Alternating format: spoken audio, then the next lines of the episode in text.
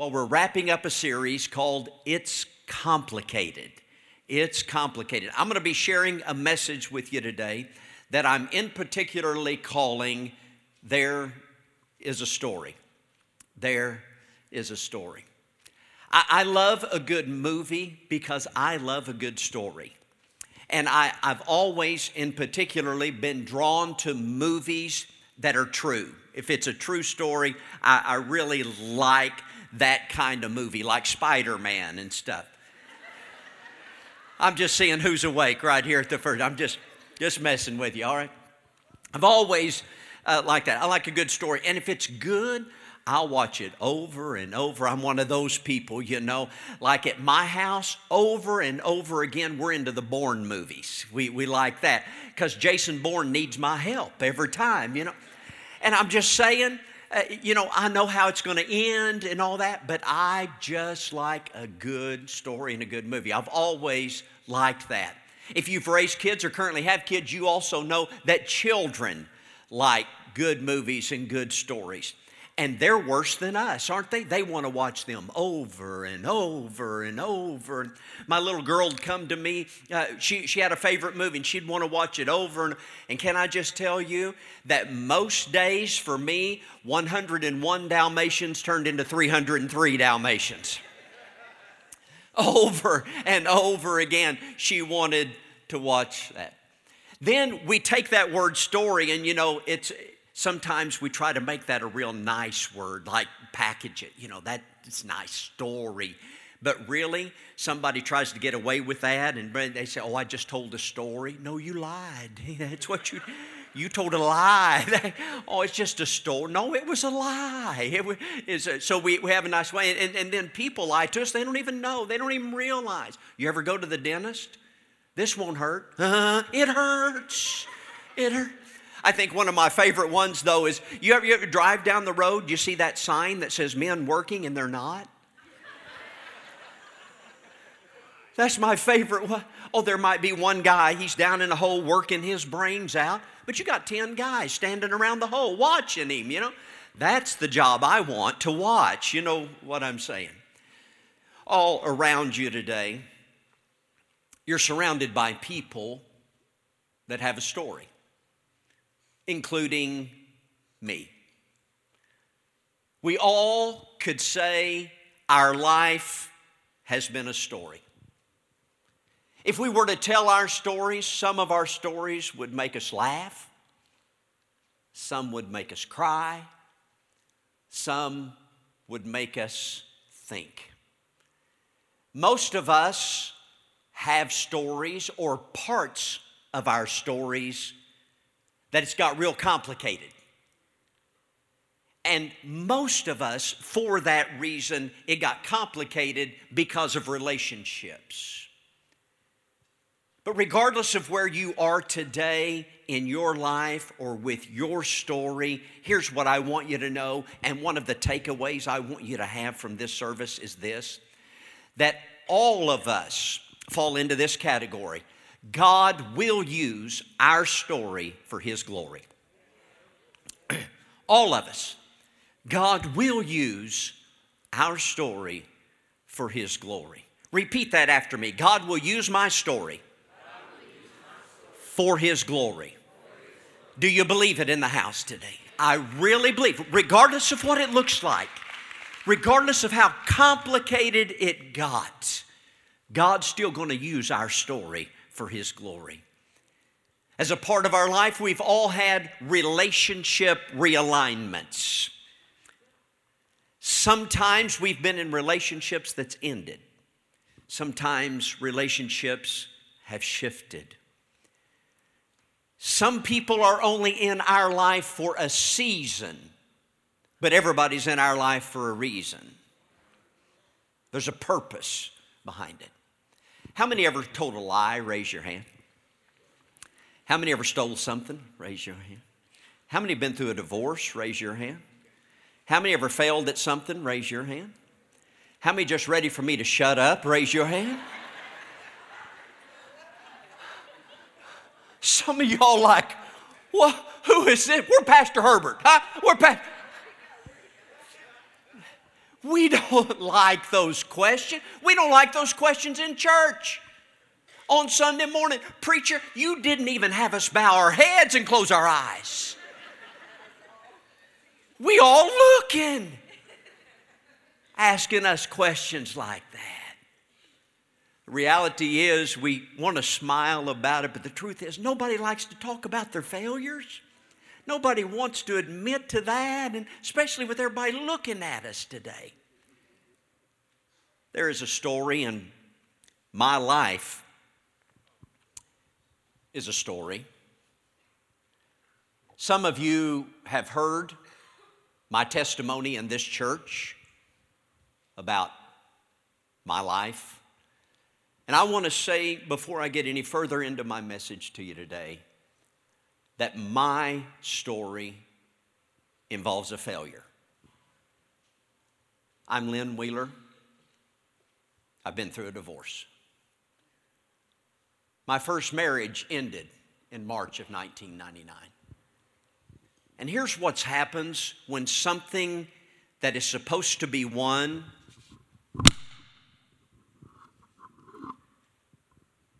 breaks and is broken. The sharp pointed edges. That yardstick purpose was served when it was one piece. When broken, it brought about jagged, pointed edges. Over half of you raised your hand a few minutes ago when I asked the question how many of you have been through a divorce? You can relate to me firsthand. If you haven't been through it, possibly you've been touched by it. A lot of people have. And I can tell you that even after 18 years, every single day, I still deal with the pain of the pointed edges in my life. Not all of it was somebody else's fault, some of it was my fault.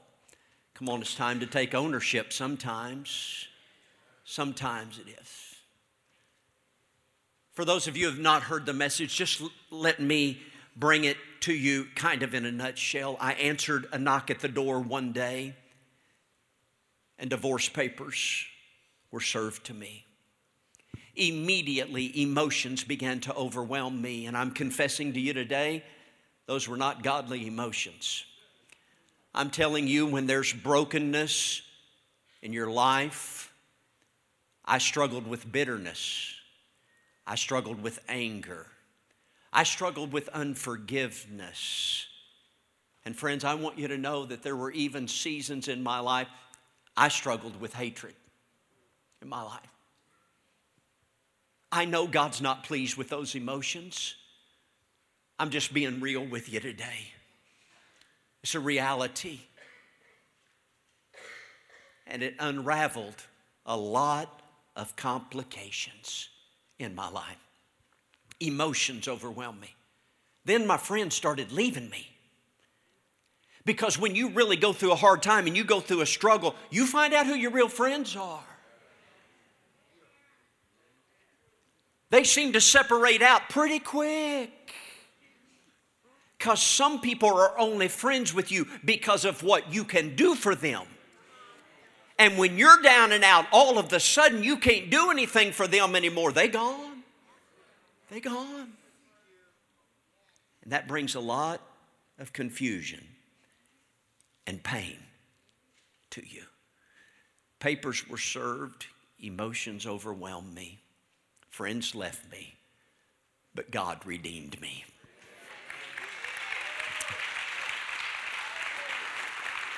But God redeemed me. And I'm not sure where you are in your story today. I, I, don't know if you've been through what I've been through, or maybe your relational breakup was a different type or a different kind. I'm not sure what where you're at with that, but I do know this. God's a redeemer. I'm glad He's not only my Savior, He's my Redeemer, and He redeems me over and over and over and over and over again. That's the kind of God that we serve our story. I'd like for you to look with me at John chapter 4. We're going to look at a few verses here. If you have your Bible, your iPad, iPhone, ever how you're looking at the Word of God.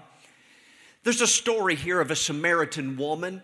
We never know her name, we just know her as the Samaritan woman. And her story and mine are very similar, friends, because Jesus met both of us while broken relationships had complicated our lives. And again, I'm not sure where you are in your story, but I do know this Jesus is still the answer. No matter where you are, Jesus is still the answer for several reasons. Let's look. Number one, Jesus is our answer because Jesus meets our need for a friend. He meets our need for a friend. John chapter 4, verse 6. Look at what the Word of God says. Jacob's well was there, and Jesus, tired as he was from the journey, sat down by the well. It was about the sixth hour. Let me pause and just teach you something about the importance of that phrase. It was about the sixth hour. It's going to add a lot of power to this story. When the scripture says it's about the sixth hour, that means it's straight up noon. Samaritans were very driven by customs. They did things according to custom. The ladies would go every day to the well to draw water, but they would go at a specific time. And that time was in the morning. Several reasons for that. They would go in the morning so they'd get enough water for all day. They'd also go in the morning because it wasn't quite so hot yet. But at the sixth hour, straight up noon, there was a woman who came alone. She came so she could be alone. You see, among the Samaritans, divorce was so frowned on, ladies and gentlemen. And this woman was not just divorced, she'd been divorced five times. Five times. Five times. Maybe she came at that hour so she could be by herself to avoid all the stares and all the gossip. Maybe there was a purpose behind that. You see, she had a story and it caused people to pull away from her. I've been there and so have you. Scripture goes on to say when a Samaritan woman came to draw water, Jesus said to her, Will you give me a drink? Let's keep going, verse 8. His disciples had gone into town to buy some Big Macs. Well, I'm just seeing who's listening. I got 50 of you, huh? Good.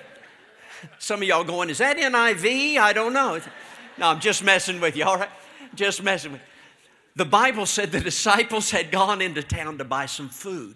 Verse 9 The Samaritan woman said to him, You're a Jew, I'm a Samaritan woman. How can you ask me for a drink? Now, let's go just a step further in understanding this story before we move on, okay? Because there are a lot of reasons Jews and Samaritans didn't talk. They try to avoid, it, avoid each other. But this is also something that you and I won't be able to understand in the day and time in which we live. But the reality was, it's this. You see, it was a cultural issue that Jewish men did not speak ever to women in public. Not ever. A Jewish custom. So here Jesus is violating a lot of customs, a lot of rules, because Jesus is not into that. He's into having a relationship with us. And so it wasn't quite lining up with the customs. See, let's go on down to verse 13, please. Jesus answered, Everyone who drinks this water will be thirsty again.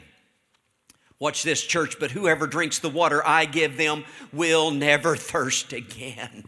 Indeed, the water I give them will become in them a spring of water welling up to eternal life. You see, friend, this woman came for a natural drink of water, but Jesus said, I'm going to give you an eternal drink of living water. I'm going to be your friend here, see. It's very important for us to see as we continue to walk down through this scripture. Very important for us to see this. Because it hasn't even come out yet all the complication in her life, all the brokenness in her life. So Jesus said, I'm, I'm going to bring this out.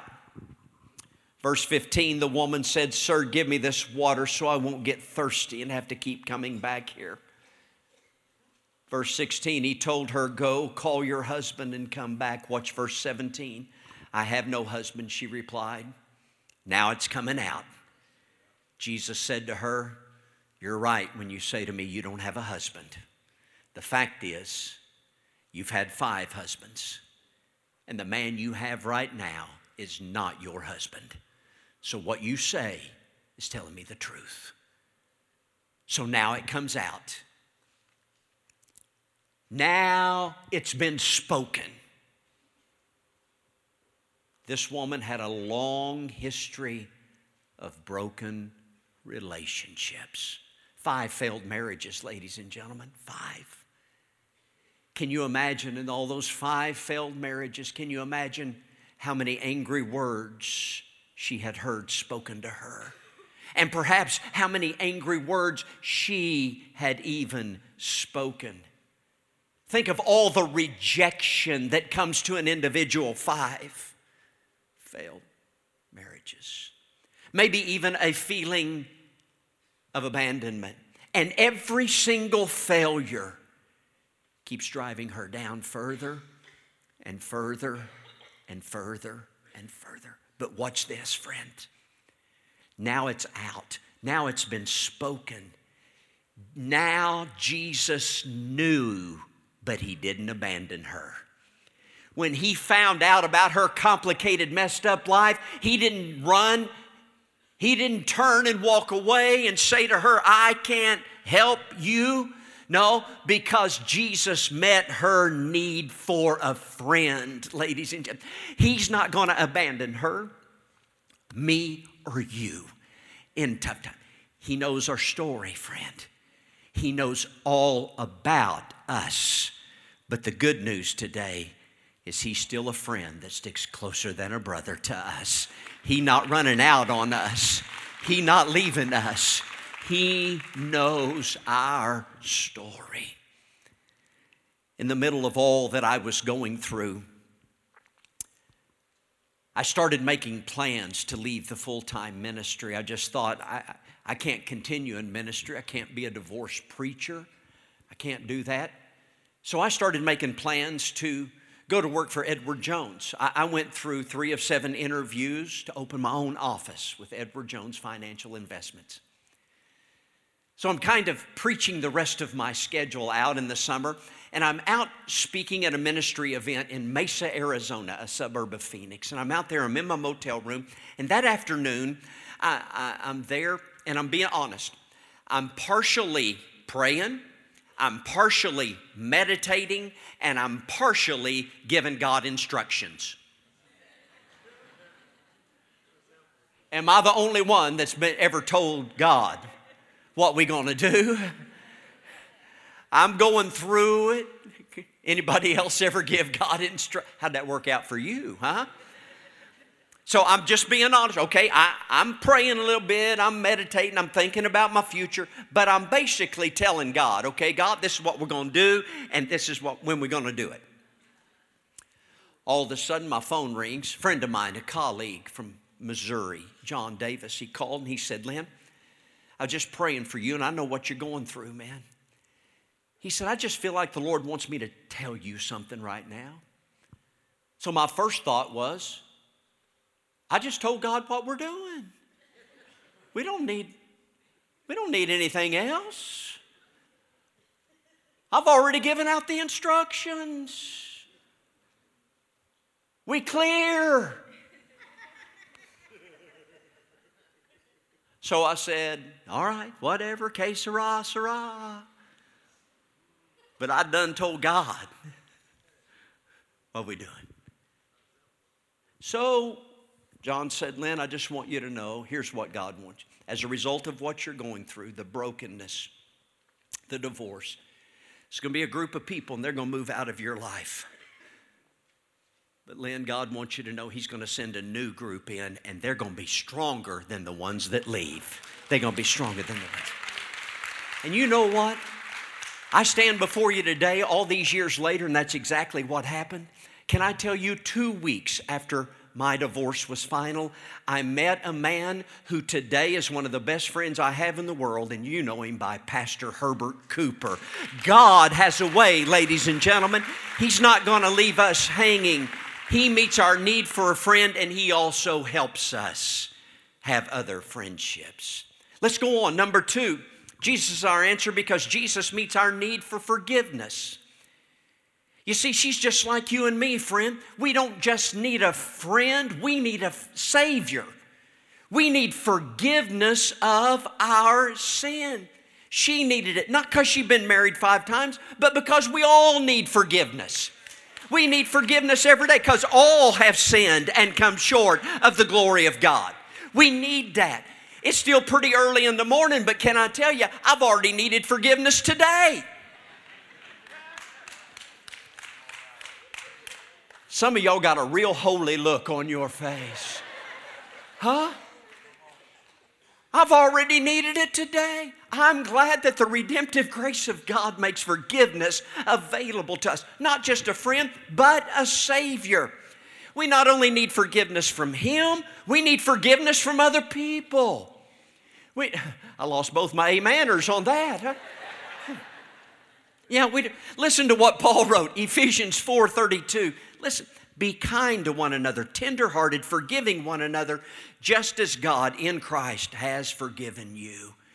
Listen, I want you to know my story is not all about throwing stones and placing blame, because some of it was my fault. Come on, sometimes we need, just need to own up to some things. There are things I could have done differently to avoid some of the pointed pain and hurt that I illustrated to you. There's some things I could have done differently. It's not about that, it's about the fact that Jesus meets our need for forgiveness. He is our Savior and He forgives us. Number three, finally, Jesus meets our need for a fresh start. He meets our need for a fresh start.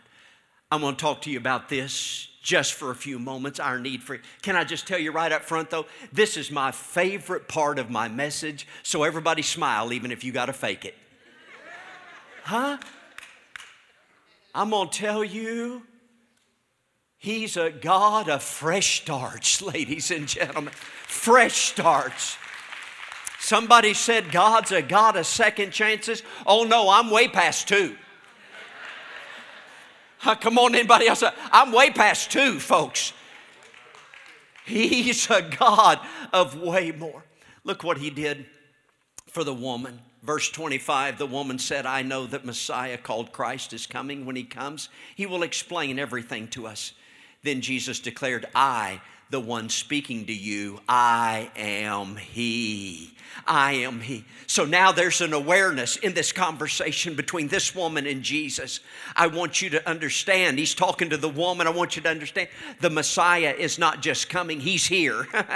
the one you're looking for is right in front of you. I want you to understand your need for a fresh start can start right now, today, at People's Church, right now, at this moment. We need a fresh start. This woman then goes running back to town telling everybody, I've met the Messiah. He knew all about me, but He didn't judge me. He didn't condemn me. He stayed right there and loved me and talked to me and became my friend. And now He wants to give us all a fresh start. See, come and see.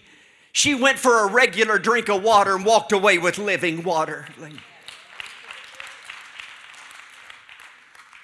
But I know today some of your dreams have been shattered and scattered in a million directions. And your story, it's complicated, but it's not over. It's not over. The past is past, it's complicated. But there's a Messiah walking the aisles of People's Church right now to give you a drink of living water today to give you a fresh start. He's right here, right now. I want to share with you just a moment, a little bit about my fresh start. If we could put the picture of my wife up, please. I'd like everybody to meet my wife, Diana. this past Friday, we celebrated 11 years of marriage, our 11 year anniversary this past Friday. Now listen, let me just pause and, and let's just talk for a minute. Or can we just can we just talk? Because I know some of y'all are thinking something. And I appreciate you not saying it out loud, but I know you're thinking, how'd he get her anyway? I know. And I'm going to give you the answer to that. The answer is simply this it don't matter. God is good. Come on, some of you men married up, you know what I'm talking about. It don't matter, does it, guys? We just got them made, right? Yeah. Some of you know my story about a strained relationship with my daughter. Always, she was one when my divorce happened. Strained, really. Can I tell you, the last three holidays, I'm getting cards in the mail from my daughter. It's being mended. I'm, fresh starts, fresh starts, ladies and gentlemen. Fresh starts. Just don't forget this, friend. Don't forget. Life is a video, not a snapshot. It's ongoing. It's on, but the devil wants to take that snapshot of that moment, that sin that you committed, that bad decision, that brokenness, that complication, and he keeps making you look at that snapshot but today we're going to look the enemy in the eye and say, Devil, it's not a snapshot, it's a video, it's ongoing. My story today is going to continue. But today at People's Church, I'm going to change the end. I'm going to change the end because the Lord is wiping everything away and giving me a fresh start today. Lamentations 3, verses 22 and 23 says this because of the Lord's great love, we are not consumed. Watch this, friends, for his compassions never fail. His compassions never fail. They are new every morning. Great is his faithfulness. Great is his faithfulness. A redeemer, the God of fresh starts.